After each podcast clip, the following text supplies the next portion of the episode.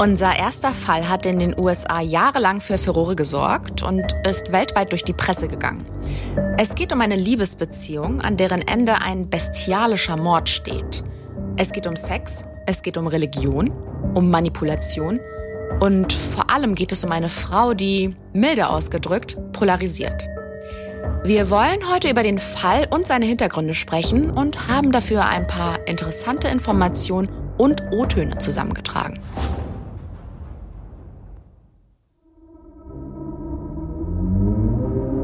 Wir sind Golna Panahi und Sascha Schnabel, Autorin und Redakteur im TV. Wir befassen uns quasi von Berufswegen mit Verbrechen. Und die spannendsten Fälle, an denen wir im Laufe der Jahre gearbeitet haben, wollen wir euch ab sofort jeden Donnerstag präsentieren. Und damit willkommen bei Mordlausch, dem neuen True Crime Podcast von TLC.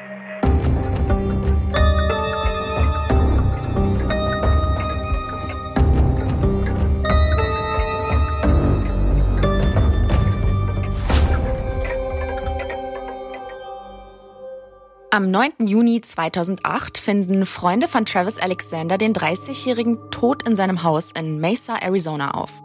Seine Ex-Freundin Jodi Arias gerät in den Fokus der Ermittlungen. Mit Hilfe der Aussagen von Angehörigen, Prozessbeteiligten und Ermittlern wollen wir diesem rätselhaften Fall auf den Grund gehen. What's going on? Um, a friend of ours is dead in his bedroom. And said there's lots of blood. I didn't go in, but I, I can give you the phone to someone who went in there. Can, yes, please, can you? Was ihr da gerade gehört habt, ist der Originalnotruf, der am 9. Juni 2008 bei der Polizei von Mesa, Arizona einging. Und die Frau, die so aufgelöst die Polizei angerufen hat, ist Mimi Hall. Sie hat nur wenige Augenblicke zuvor ihren Freund tot in seinem Haus aufgefunden. Der Name dieses Freundes war Travis Alexander.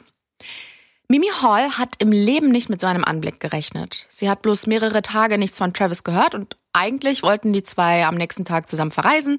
Und da dachte sie sich, sie fährt mal bei ihm vorbei, nur um mal nachzusehen, ob alles okay ist. Dann betritt sie sein Zimmer und es läuft ihr eiskalt den Rücken runter. Auf dem Boden ist eine riesige Blutlache und ihr ist sofort klar, es ist was Schreckliches passiert. Sie folgt der Blutspur und entdeckt schließlich Travis Alexander wie zusammengebrochen in der Dusche liegen. Da wählt sie den Notruf. Wenig später treffen der Mordermittler Detective Flores und der Staatsanwalt Juan Martinez am Tatort ein. Als erstes sehen sie sich die Leiche an, um die Todesursache festzustellen. Travis Alexander liegt zusammengekauert in seiner Dusche. Er hat Verfärbungen an den Armen und an den Beinen und für die Ermittler ist da sofort klar, dass der schon einige Tage so dagelegen haben muss. Er hat 27 Stichwunden, ihm wurde fast der Kopf abgetrennt und zu allem Übel hatte er auch noch eine Schusswunde im Kopf. Er war wirklich grauenvoll zugerichtet. Die Spuren werden gesichert und die Ermittler versuchen sich ein Bild vom Geschehen zu machen. Warum wurde Travis Alexander so brutal umgebracht?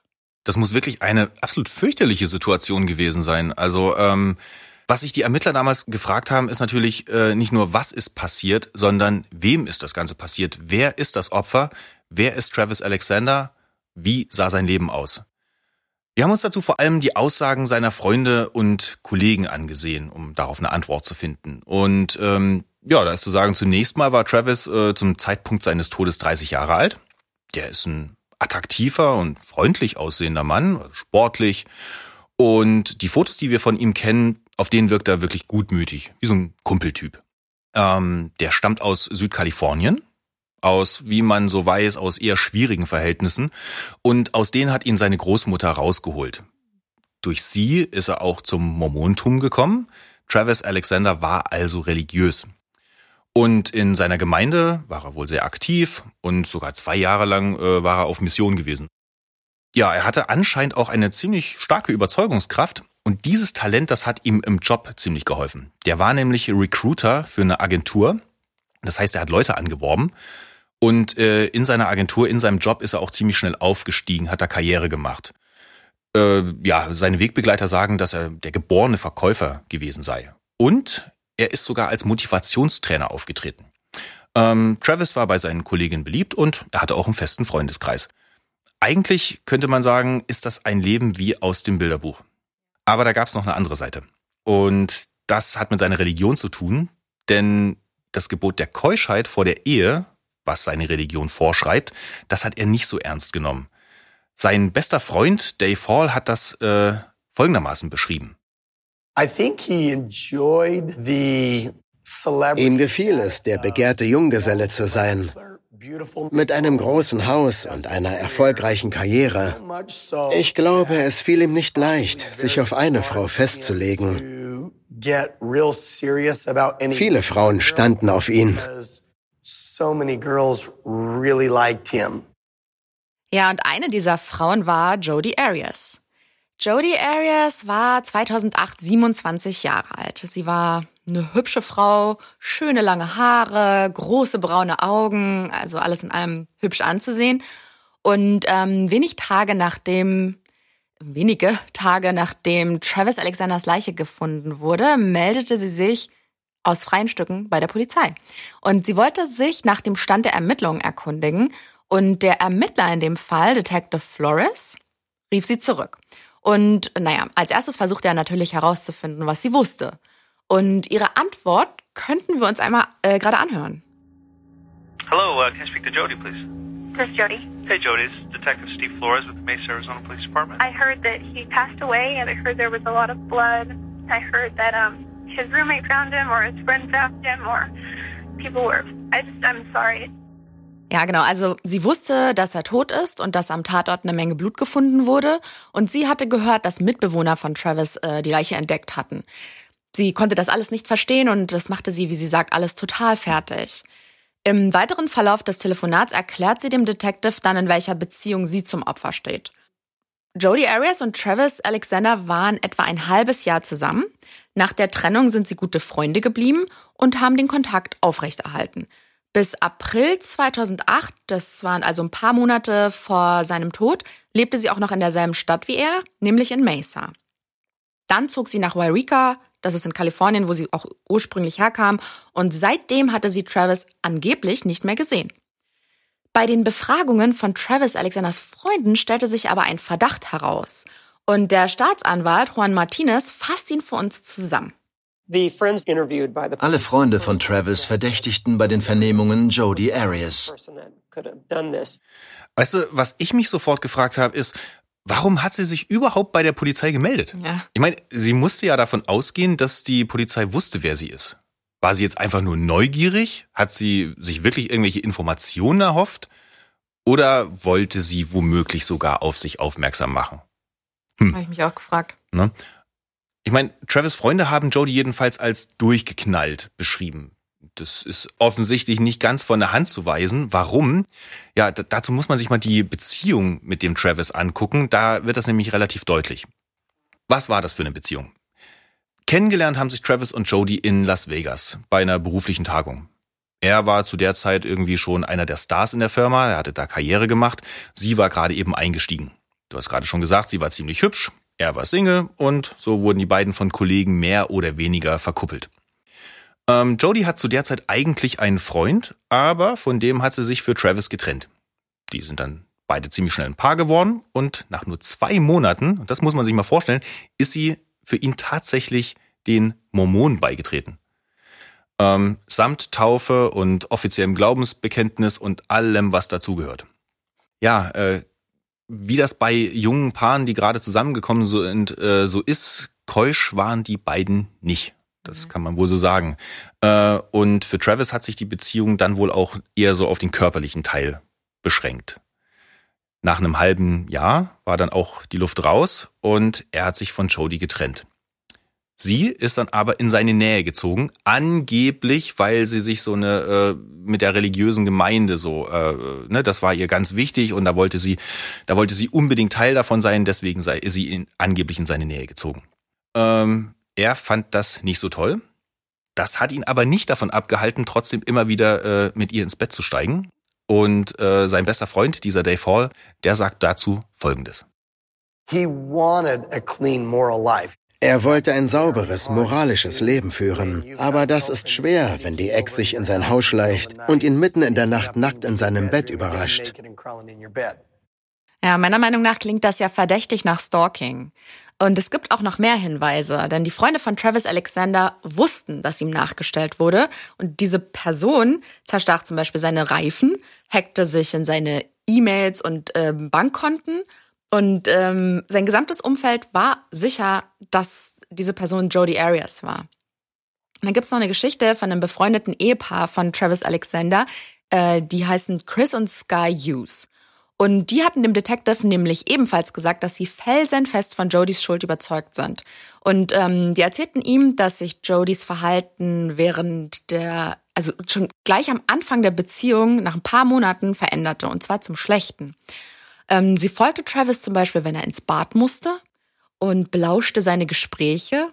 Sie las seine E-Mails und, das fand ich besonders krass, sie leitete jede Mail von oder an eine andere Frau an ihre eigene E-Mail-Adresse weiter. Und eines Abends, ähm, da waren die zu viert gerade bei den News irgendwie zu Besuch und da kam es zu einer Intervention. Ähm, Jodie war da schon irgendwie mal eher ins Bett gegangen oder so und die anderen drei fanden sich dann zu einer Krisensitzung ähm, im Schlafzimmer der Hughes ein und da schilderten sie dem Travis ihre Beobachtungen und ihre Sorgen und äh, sagten, ja, deine Freundin verhält sich wie eine Besessene. Und Travis konnte das alles eigentlich gar nicht richtig glauben. Und da sagte Sky, ähm, ich wette, sie steht gerade vor der Tür und lauscht, also so leise. Und dann äh, steht Travis so auf, geht zur Tür, macht mit einem Ruck die Tür auf. Ja, und wer steht da? Jodie Arias. ja, ich meine, also das sagt eigentlich schon sehr viel über die Persönlichkeit ja. von Jodie, ne? Ähm, ich meine, sie wollte Travis mit Haut und Haaren, genau. ne? Also die war regelrecht besitzergreifend. Was er fühlte, das war ihr wohl anscheinend egal. Ne? Also so, als würde sie Travis nur zur Selbstbestätigung brauchen. So klingt das jedenfalls für mich. Ja, total. Voll, ja. total. Aber wie ging es denn dann weiter? Der Detective beschloss dann halt diesem Hinweis von Travis Alexanders Freunden mal nachzugehen. Denn ich meine, wenn mehrere Leute eine Person verdächtigen, dann kann da ja schon was dran sein. Ich glaube, wir kennen das ja auch alle aus so Filmen, da fragen ja Ermittler auch immer direkt, ja, wissen Sie, ob das Opfer Feinde hatte? Und Jodie Arias behauptete ja vehement, dass sie Travis Alexander seit ihrem Umzug im April nicht mehr gesehen hatte. Da ruft er sie ein zweites Mal an, um sie zu fragen, was sie denn an den Tagen vor und nach dem Mord gemacht hatte. Und ähm, am Telefon sagte er zu ihr, dass der exakte Todeszeitpunkt noch nicht feststünde, sie aber einen Zeitrahmen ein, ein Zeitraum einrahmen könnten. Genau. Und ähm, die Leiche wurde am 9. Juni entdeckt. Das Opfer war aber ja schon ein paar Tage tot gewesen. Und ähm, daraufhin erklärte Jodie, dass sie vom 2. Juni bis zum 5. Juni ähm, unterwegs war. Und also sie hat irgendwie so einen Roadtrip gemacht und äh, da fuhr sie von Kalifornien nach Salt Lake City in Utah. Und ähm, Detective Flores ließ sich dieses Alibi von ihrem damaligen Freund bestätigen, denn das war die Person, die sie am 5. Juni in Salt Lake besuchen wollte. Der sagte, ja, ja, ist alles richtig, aber zwei Dinge fand der total merkwürdig, nämlich ähm, sie hatte, sie war eigentlich immer blond gewesen bis dahin und dann kam die da aber plötzlich mit braunen Haaren an. Also die hatte irgendwie unterwegs oder also in, in einem relativ kurzen Zeitraum hatte die wohl ihre Haare gefärbt und ähm, das andere war, dass sie Schnittwunden an den Fingern hatte. Äh, und sie hatte behauptet, dass die von der Arbeit stammen würden. Also am Ende reichte das alles nicht. Also auch diese, diese verwunderlichen äh, Sachen reichten dann halt am Ende nicht, um sie dingfest zu machen. Deswegen, weil sie ja dieses wasserfeste Alibi hatte. Der Typ hatte das bestätigt. Sie war am 5. Juni bei ihm. Und ähm, genau, dann nimmt aber die Ermittlung eine Wendung. Und äh, das ist besonders spannend, denn es taucht ein neues Beweisstück auf. Also ich habe das ähm, vorhin verschwiegen, denn ähm, das hatten die Ermittler schon, ähm, also die bei der Spurensicherung wurde das schon festgestellt. Da steckte eine Digitalkamera in der Waschmaschine. Und die Person, die Travis umgebracht hat, hatte diese Digitalkamera samt Kamera samt Speicherkarte in die Waschtrommel geworfen, also bestimmt in der Hoffnung halt, äh, dass es ähm, kaputt geht. Und ähm, die Techniker konnten die Bilder aber auf der Kamera wiederherstellen. Und, äh, halte ich fest, es waren Bilder vom 4. Juni 2008 drauf. Und das war der Tag, an dem Travis Alexander umgebracht wurde. Also das stand fest. Das hatte die Rechtsmedizin bestätigt. Die kannten den Todeszeitpunkt dann. Genau, halt. die kannten ja. jetzt mittlerweile. Und ähm, das ist noch nicht alles. Ähm, denn auf den Fotos waren neben dem Opfer, also neben Travis, waren auf den Fotos auch noch eine andere Person zu sehen. Und das ja, lass war, mich raten. Ja, rate mal. Jodie Arias. Ja, ganz genau. Krasse Geschichte. Ähm, genau, also da, da hat der Detective Flores eigentlich keine andere Wahl mehr. Der fährt nach Wairika, da wohnt die ja jetzt mittlerweile und bestellt sie aufs Revier, um sie zu befragen. Und ähm, Flores ist 100% sicher, der hat die Täterin vor sich sitzen. Und das verheimlicht er ihr auch nicht. Ne? Also er sagt das auch. Er sagt, er weiß alles, er hat sich detailliert mit dem Mordopfer beschäftigt, er weiß ganz genau, wer Travis Alexander ist und was für ein Leben er geführt hatte. Und er wusste auch, dass Travis und Jody eine sexuelle Beziehung hatten. Und äh, nämlich selbst dann noch, als sie kein Paar mehr waren. Und ähm, sie fragte den Detective daraufhin ganz besorgt, ob denn andere auch davon wüssten, ob andere auch wüssten, dass sie zwei miteinander schlafen würden. Und ich würde mir die Szene aus dem Verhör gerne einmal anhören. But you were still having a sexual relationship, which Does his You know- family know about that? Just curious. no, Just- his family doesn't know anything. Yeah. I just, I'm, I'm interested in protecting his, how he's remembered as well. And Also der Detective, der spricht sie darauf an, äh, dass sie ja eine sexuelle Beziehung zu Travis Alexander hat und darauf reagiert sie mit, weiß seine Familie davon.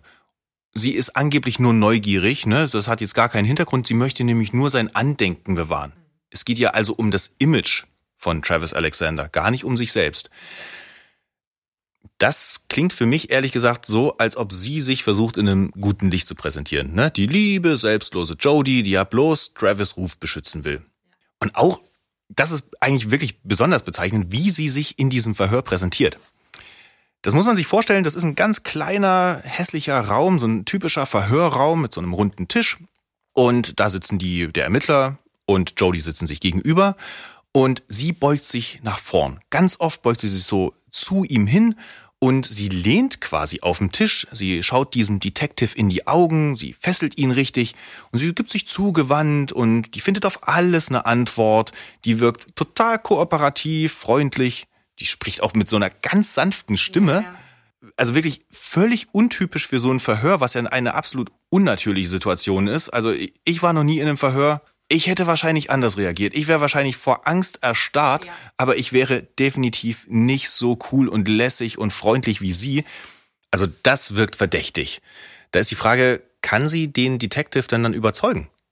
Naja, also Detective Flores will ja Alibi nochmal durchsprechen. Also in seinem Kopf ist das schon alles total klar. Jodie Arias ist schuldig. Er will jetzt nur wissen, wie hat sie das eigentlich angestellt. Und wir erinnern uns, dass sie zum Tatzeitpunkt einen Roadtrip gemacht hatte. Ne? Genau. Sie war vom 2. Juni bis zum 5. Juni 2008 unterwegs. Und Travis Alexander wurde am 4. Juni 2008 umgebracht. Das stand fest. Ähm, dann fing sie an und erklärte dem Detective haargenau, wo sie war, wo sie lang gefahren war und wollte ihm sogar auf einem weißen Blatt Papier die Route aufzeichnen. Also sie fuhr am 2. Juni von Wairika, im Norden von Kalifornien, fuhr sie los, fuhr quer durch äh, Kalifornien ähm, nach Santa Cruz, äh, Monterey, nach Pasadena und danach fuhr sie wieder hoch Richtung Utah, um dann nach Salt Lake City zu ihrem Freund zu fahren. Und auf dem Weg nach Salt Lake, da verfuhr sie sich und musste eine ganze Nacht im Auto pennen. Und ähm, ja, sie schildert das, dem Detective das alles bis ins kleinste Detail und er erklärt ihr dann, dass sie laut ihren eigenen Angaben mit Leichtigkeit hätte nach Mesa fahren können und dann noch genügend Zeit gehabt hätte, um Travis umzubringen und äh, rechtzeitig in Salt Lake anzukommen. Sie stritt aber alles ab. Er sagte, wir haben ihre DNA am Tatort gefunden und sie konterte, man müsse ja nur einmal durchfegen, um ihre Haare zu finden. Okay, also das ist wirklich echt starker Tobak. Und ich muss auch ehrlich sagen, unter all den Verhörsituationen, die wir so gesehen haben, war das wirklich eine der bizarrsten. Ich würde aber gerne noch mal festhalten, was wir bis jetzt wissen, weil das waren schon ganz schön viele Fakten. Ja, gerne. Travis wird am 4. Juni 2008 getötet. Genau. Jodie, Arias, seine Ex-Freundin, meldet sich daraufhin aus freien Stücken bei der Polizei. Mehrere Freunde von Travis nennen sie als Verdächtige. Daraufhin wird sie von den Ermittlern vernommen, gibt sich aber völlig äh, keiner Schuld bewusst. Und dann wird der Detective langsam ungeduldig und konfrontiert Jodie. Und das hören wir jetzt. You need to tell me the truth. listen, the truth is I did not hurt Travis. You guys had a sexual encounter, which there's pictures. I know you know there's pictures because I have them. Ja, der lässt hier eine Bombe platzen. Ähm, er sagt nämlich, dass sie, er ganz genau weiß, dass äh, sie bei ihm war, dass sie miteinander Sex hatten und er sagt, es gibt Fotos davon. Er sagt ihr, dass nämlich am Tatort eine Digitalkamera gefunden wurde und dass sie die Fotos darauf sichern konnten. Aber selbst als der Detective ihr die Aufnahmen zeigt, sie sich und Travis mit eigenen Augen sehen kann, hat sie noch eine Erklärung parat und sagt zu ihm, na soweit ich weiß, kann man einen Zeitstempel äh, auch fälschen. Ja, also ich finde das schon extrem abgebrüht von ja, ihr. total. Entweder ist sie wirklich überzeugt davon, unschuldig zu sein, kann ja sein, Ja, ja. oder sie hat sich für jedes Szenario schon vorher eine Erklärung überlegt. Ja, genau, das habe ich auch gedacht. Also auf jeden Fall ist sie, das kann man festhalten, sie ist extrem schlagfertig und das wundert mich aber ehrlich gesagt bei diesen Bildern. Genau, weil das sind richtig einschlägige Fotos. Man sieht sowohl Travis Alexander als auch Jodie Arias nackt auf diesen Bildern, ja. Es gibt eine ganze Fotoreihe vom Ja. Opfer kurz vor seinem Tod am 4. am 4. Juni. Das sagt ja dieser äh, Zeitstempel. Und da posiert er in der Dusche. Und zwar in derselben Dusche, in der er dann tot aufgefunden wurde. Und dann gibt es sogar noch, und das ist halt besonders äh, furchtbar, äh, es gibt Fotos vom, von der Tat selbst. Und da siehst du, ich weiß auch nicht, was da passiert ist, da ist der wohl die Kamera runtergefallen oder, oder ihm, wer weiß. Und ähm, da siehst du auf dem einen Foto ihren Fuß oder den Fuß der, der, des, des, des Täters oder der Täterin halt von mir aus auch und das Opfer. Man sieht das wirklich. Das Opfer liegt da Ja. und hat Blutflecken. Also, also, ach, es war für, wirklich fürchterlich. Und Flores glaubte ihr natürlich nicht, nahm sie schlussendlich fest, las ihr die Rechte vor, wie man das halt so macht, und dann mussten Polizeifotos gemacht werden. Und äh, das Einzige, das ihr in dem Moment in den Sinn kommt, ist dem Detective zu bitten, sich vorher frisch machen zu dürfen. Und diese Bitte können wir uns ja auch noch mal ganz kurz anhören. Um, this is a really trivial question, and it's gonna reveal how shallow I am. but before they book me, can I clean myself up a little bit? You're gonna be taken the way you are. Sie sagt, vielleicht beweist das nur, wie oberflächlich ich bin, aber darf ich mich kurz frisch machen? Und der Detective sagt, sie bleiben so, wie sie sind. Was bitteschön ist dir da eigentlich durch den Kopf gegangen? Ich meine, vielleicht war es eine Kurzschlussreaktion, ne? Vielleicht hat sie diese ganze Angelegenheit gar nicht realisiert in diesem Moment. Vor allem, wenn ich an die Szene im Verhörraum denke, wo sie anfängt zu singen und einen Kopfstand macht. Ich meine, sie wurde dabei von anderen Ermittlern beobachtet, ne? Die stehen nebenan, gucken da durch das Fenster oder sehen sie halt durch die Kamera, durch Ja, den, durch genau, den genau. Monitor. Ähm, wa- wa- was haben die sich denn dabei gedacht, als sie äh, sie da beobachtet haben? Und das Schlimmste ist ja am Ende auf diesem, auf diesem Mugshot, auf diesem Polizeifoto, äh, da lächelt sie.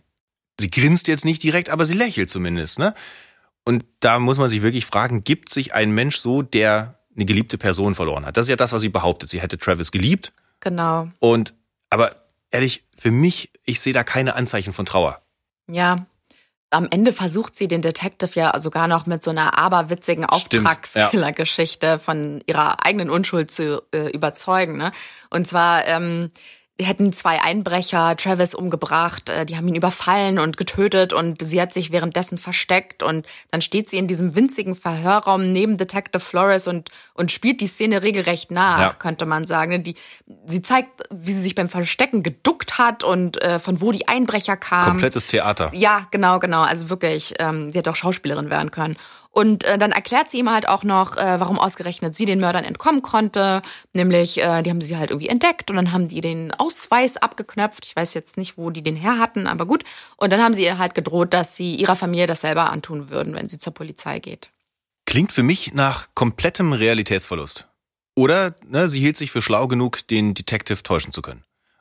Tja, aber da gab es ja auch noch einige denkwürdige Presseauftritte während ihrer Zeit damals in Untersuchungshaft.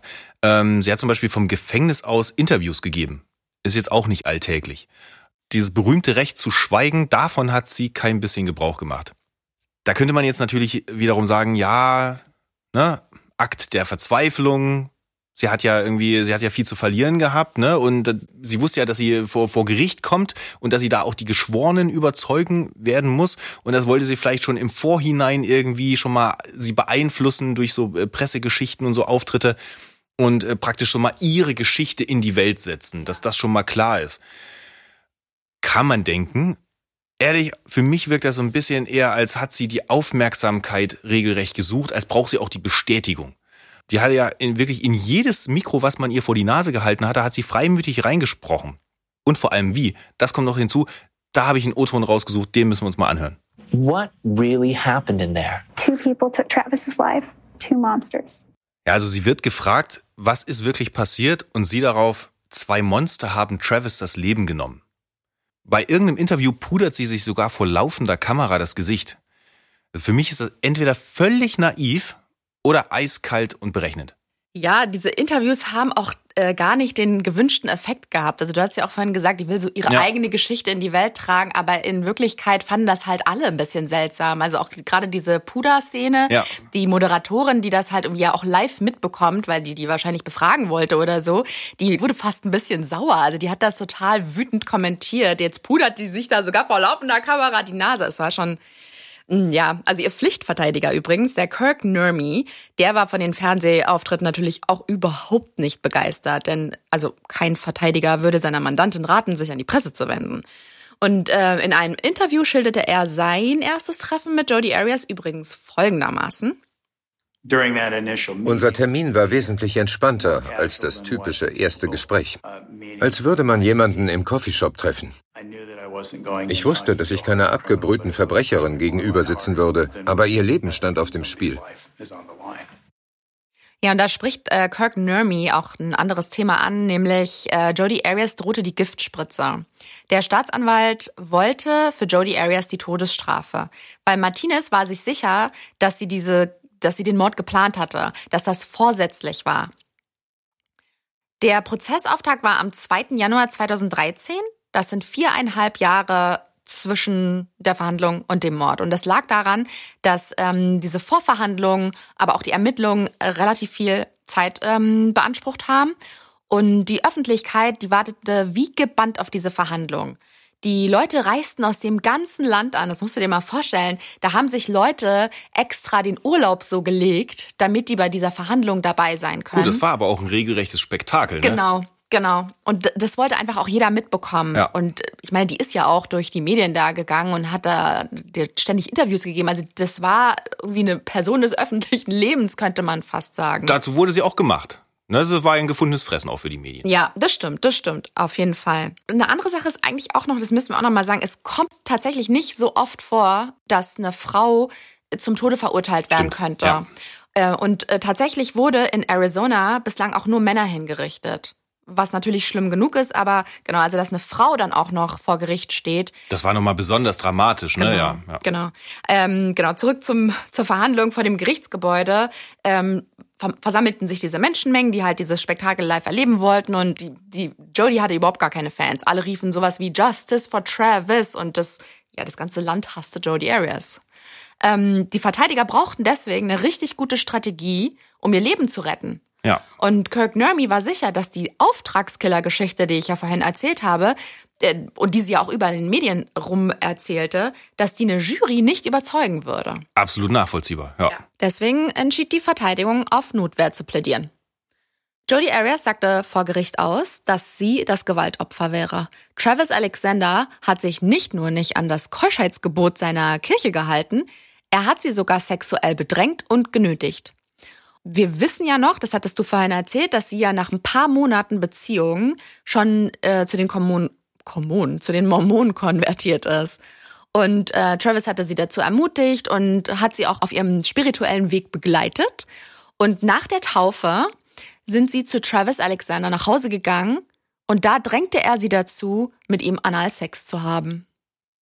Sie erzählte diese Geschichte vor Gericht und sagt aus, dass sie sich nicht gewehrt hatte, aber sie wollte es nicht. Und dann wurden auch noch SMS vorgelesen vor Gericht, ähm, die Travis ihr geschickt hatte. Und da standen Sachen drin wie, dir gefiel es, von mir vergewaltigt zu werden. Dein sehnlichster Wunsch ist es, meine Hure zu sein, damit ich animalischen Sex mit dir haben kann. Also er hat sie wirklich mies beleidigt, Sachen wie Hure gesagt und das besonders äh, Schlimme war das dreilöchige Wunder. Ja, das waren wirklich äh, schlimme Anschuldigungen, nicht nur, aber sondern auch das, was da offen, äh, was sie da veröffentlicht hat, das waren wirklich äh, richtig krasse Sachen. Neben dem diesen inhaltlichen krassen Sachen äh, ist mir eine andere Sache aufgefallen. Nämlich, dass sie, als sie da äh, quasi im Zeugenstand äh, saß, hat sie, das hat für mich den Eindruck äh, gemacht, dass sie diese Situation regelrecht genießt.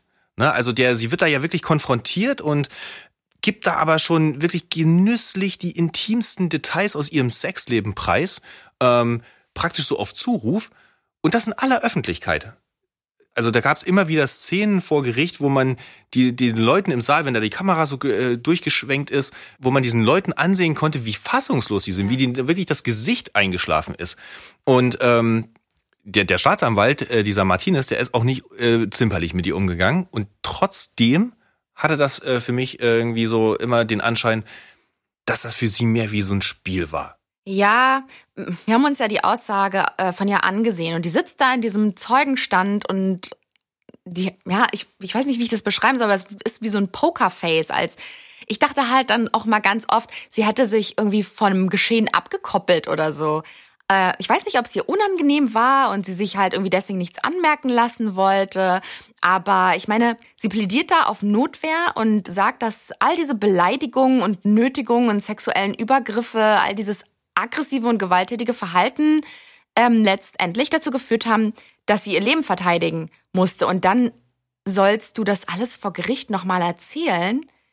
Das nimmt einen doch mit. Also warum merkt man ihr das nicht an, dass es sie mitnimmt? Warum hast du zum Beispiel das Gefühl, dass sie, ja, dass sie das genießt? Naja, aus dem einfachen Grund, weil diese Notwehrtheorie eine Theorie ist und das ist eine Theorie, die hat äh, die Verteidigung aufgestellt. Davon haben wir bisher in den Ermittlungen noch gar nichts gehört, dass es da irgendeinen äh, Zwischenfall gegeben haben soll. Wie gesagt, für mich ist es, äh, entsteht da eher der Eindruck, dass sie nach Aufmerksamkeit wirklich gesucht hat.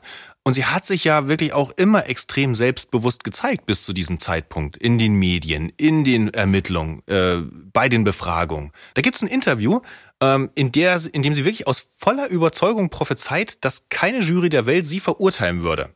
Das ist bezeichnend und wir hören da mal eben rein.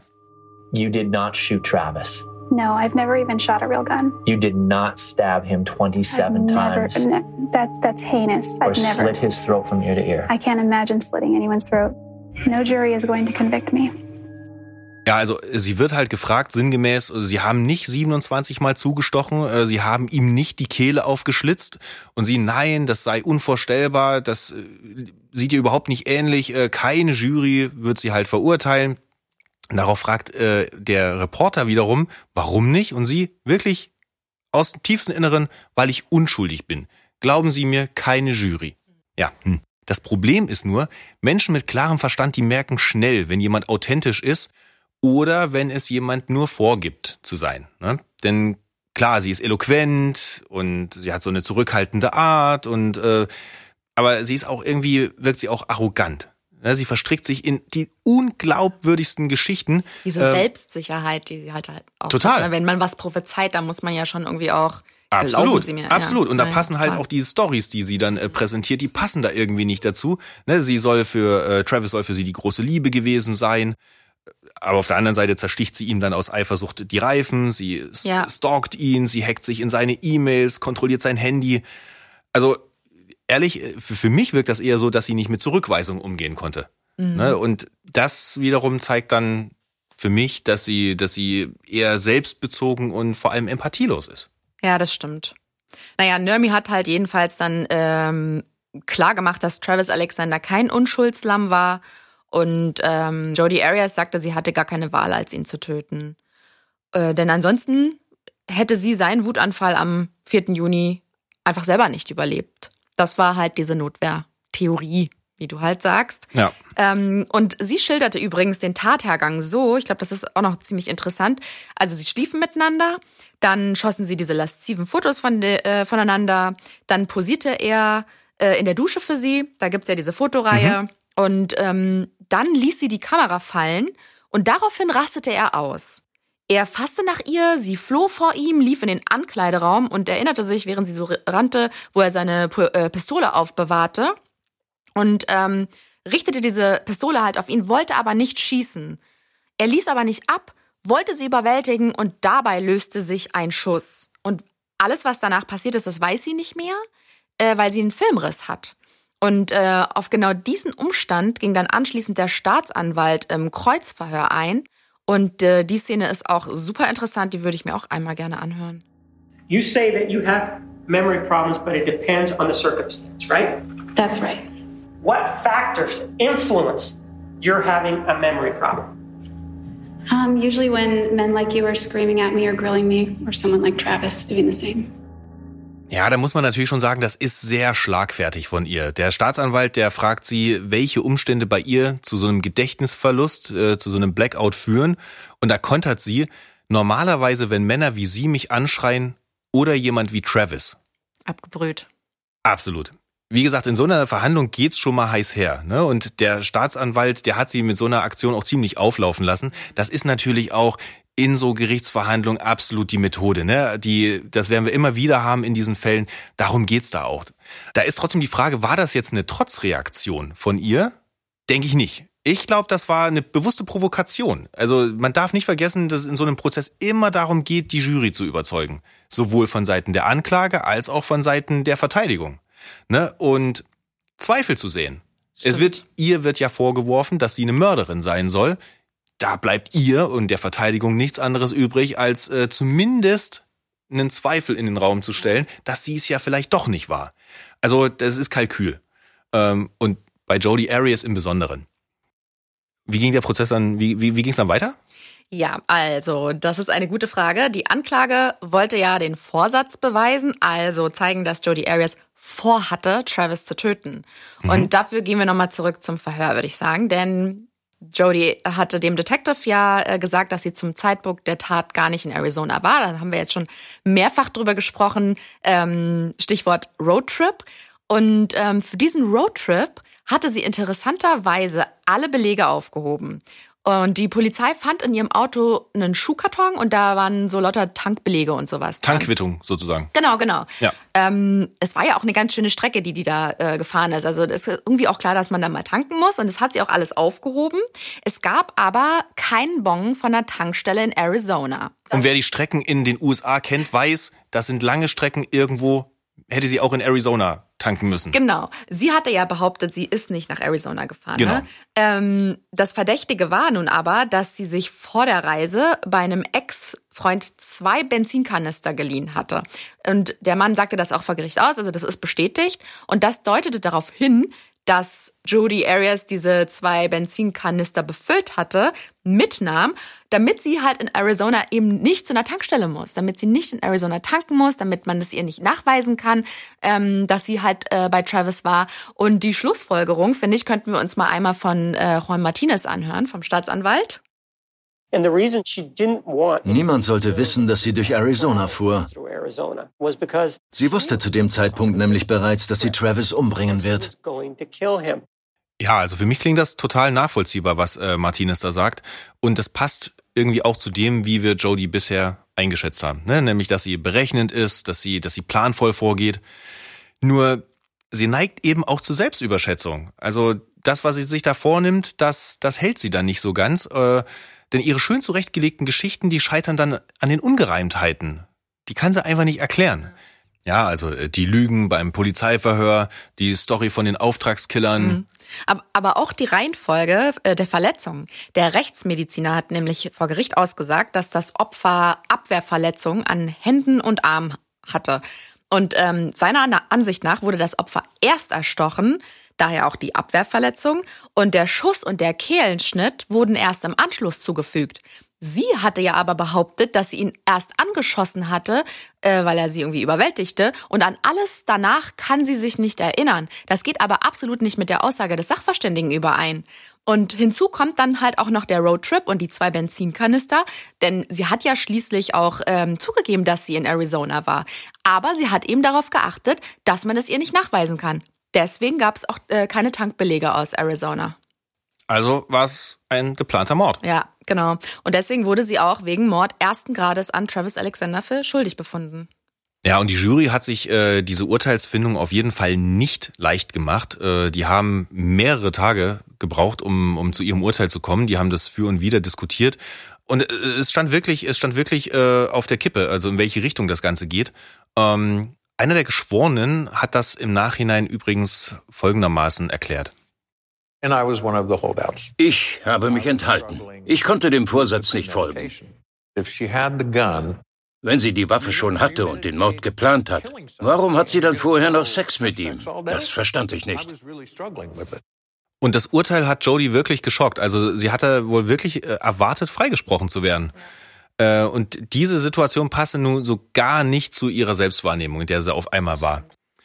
Die Öffentlichkeit, ne, die hat jubiliert und so, die war total froh und alles, das passte überhaupt nicht zu ihrem Selbstbild. In einem Interview hat sie dann sinngemäß gesagt, äh, sie könne sich an die Urteilsverkündung auch gar nicht richtig erinnern. Stichwort Blackout, ja. ne? Kennen wir ja. Aber mit dieser äh, Filmrestory kam sie ja schon beim Staatsanwalt nicht durch.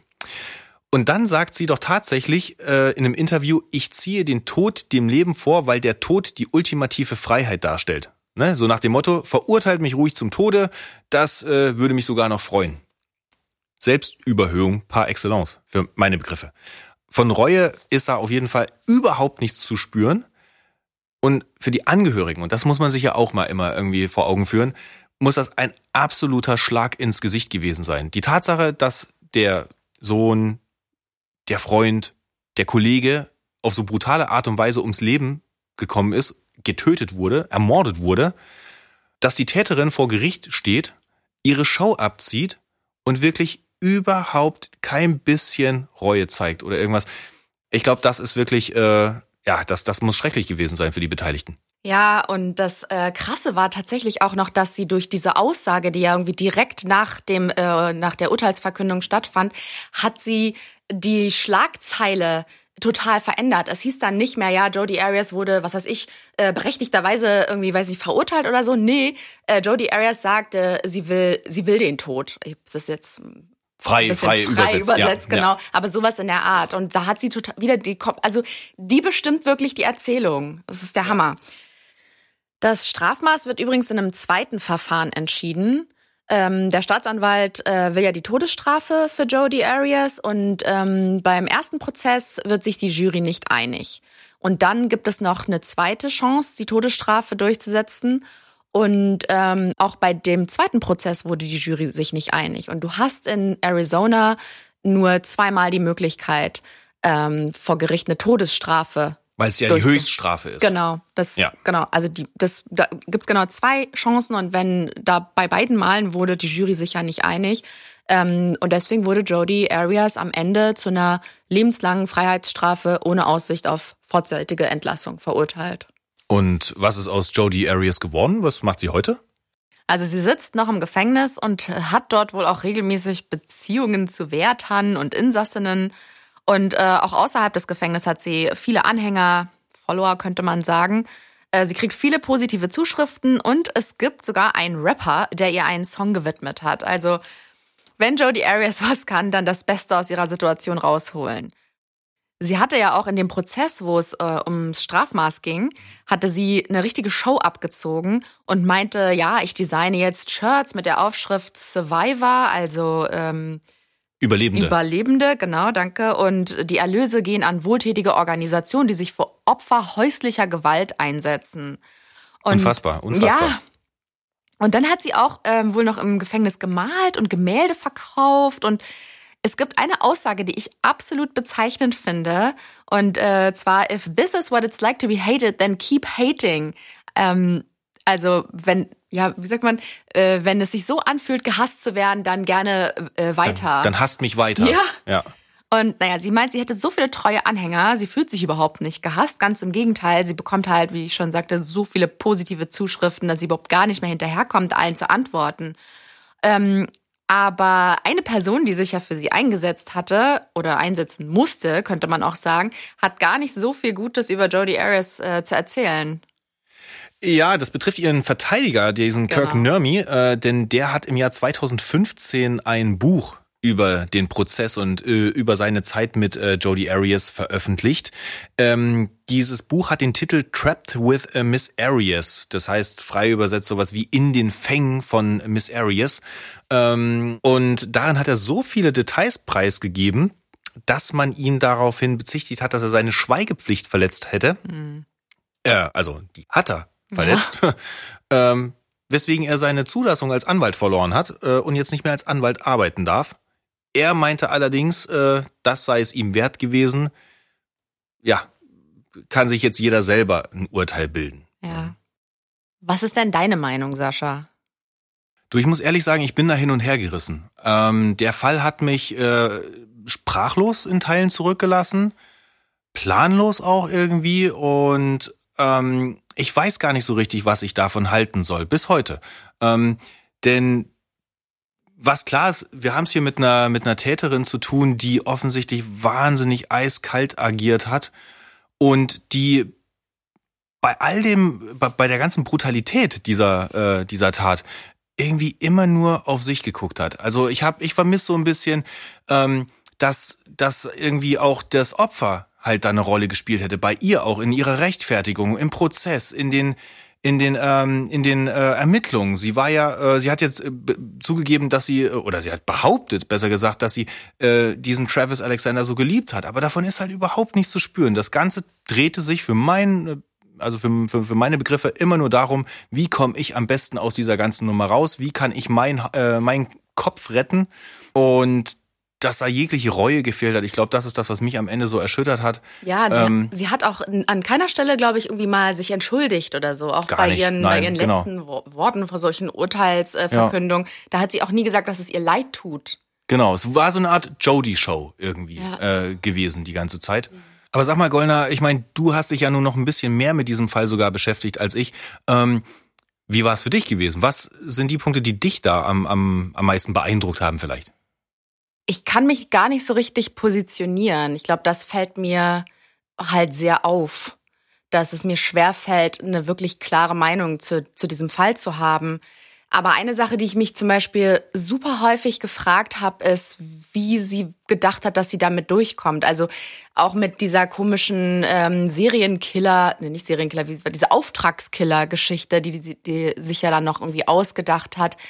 Da habe ich mich immer gefragt, auch wenn sie sich das jetzt spontan in dem Moment ausgedacht hat, aber sie hat ja diese Tat, ich meine, das ist ja am Ende auch rausgekommen, hatte sie es ja geplant. Und ich würde so gern wissen, ob sie sich das wirklich alles so überlegt hatte und was passiert, wenn äh, das dahin deutet. Und auch, dass sie sich damals so, so direkt bei der Polizei gemeldet hat, um irgendwie, weiß ich auch nicht, auf dem Laufenden zu bleiben oder so. Ich weiß es nicht. Mir kommt es halt so vor, als würde sie sich in ihrem Kopf die ganze Zeit überlegt haben, was, also was quasi der nächste Schritt auf einen ihrer Schritte wäre. Und ähm, ich hätte gern mal in ihren Kopf reingeguckt. Irgendwie einfach, ich wäre gern mal so ein bisschen zurückgesprungen vor den 4. Juni und hätte gern mal ähm, wäre gern mal bei ihrer Entscheidungsfindung das, äh, dabei das, gewesen. Das, weil du, weil du das Stichwort in den Kopf reingucken, äh, mhm. äh, das haben ja wirklich auch einige Psychologen gemacht. Ne? Ja, da gab es ja Psychology Today, ja. da gab es ja einige Experten, die äh, wirklich dann auch äh, Analysen ja. ne, über sie äh, irgendwie versucht haben, da zu erstellen. Und ähm, das, was ich noch weiß, da gab es einen, der hat äh, das durchexerziert, warum sie nun äh, Narzisstin ist. Und der hat das wirklich in diesen Punkten mhm. auch äh, wirklich gut begründen können. Und ich glaube auch, das ist vielleicht so am ehesten, was da ihrem, ihrem Profil entspricht. Und man kann so eine Tat auf gar keinen Fall irgendwie rechtfertigen oder oder ne, aber vielleicht liefert so ein bisschen so eine Erklärung, wie es dazu kommen konnte. Ja, die sieht die Welt auf jeden Fall anders. Aber ähm, nicht zu vergessen ist auch, dass äh, hier ein junger Mensch sein Leben verloren hat und äh, sie ist dafür verantwortlich, dass seine Geschwister äh, jemanden verloren haben, der ihnen total wichtig war und auch die gesamte Community. Und ja, es ist immer äh, klar, ist der Fall ist halt interessant und es ist auch spannend, weil sie halt so ein so ein so ein so ein krasser Charakter ist, aber ich glaube, das darf man auch am Ende immer nicht, nicht vergessen. Das ist hier wirklich es auch. Es ist immer noch ein Mord, ne? Genau. Ist, ja, ja, genau. Da ist jemand einfach tot. Ja, das war auch schon unsere erste Mordlausch-Folge. Und äh, wir sind total gespannt, wie es euch gefallen hat. Und wir würden uns natürlich total freuen, wenn ihr uns folgt, abonniert, liked. Ähm, lasst uns gerne einen Kommentar da. Wenn ihr irgendein Feedback habt, äh, Fragen, Meinungen, Anregungen, ähm, immer her damit. Und äh, vor allem schaltet zur nächsten Folge ein, denn da geht es worum, Sascha? Da geht es um eine geheimnisvolle Treppe. Da geht es um sehr, sehr viel Blut. Und da geht es auch um Eulen. Um Eulen, richtig, genau. Es ist ein sehr bizarrer Fall, voller abstruser Wendungen. Ähm, wirklich, äh, muss man sagen, äh, absolut spannend. Deswegen, ich kann es jedem ans Herz legen, schaltet wieder ein, wenn es wieder heißt Mordlausch, der neue spannende True Crime Podcast von TLC. Nähere Informationen findet ihr übrigens auch auf tlc.de slash podcast.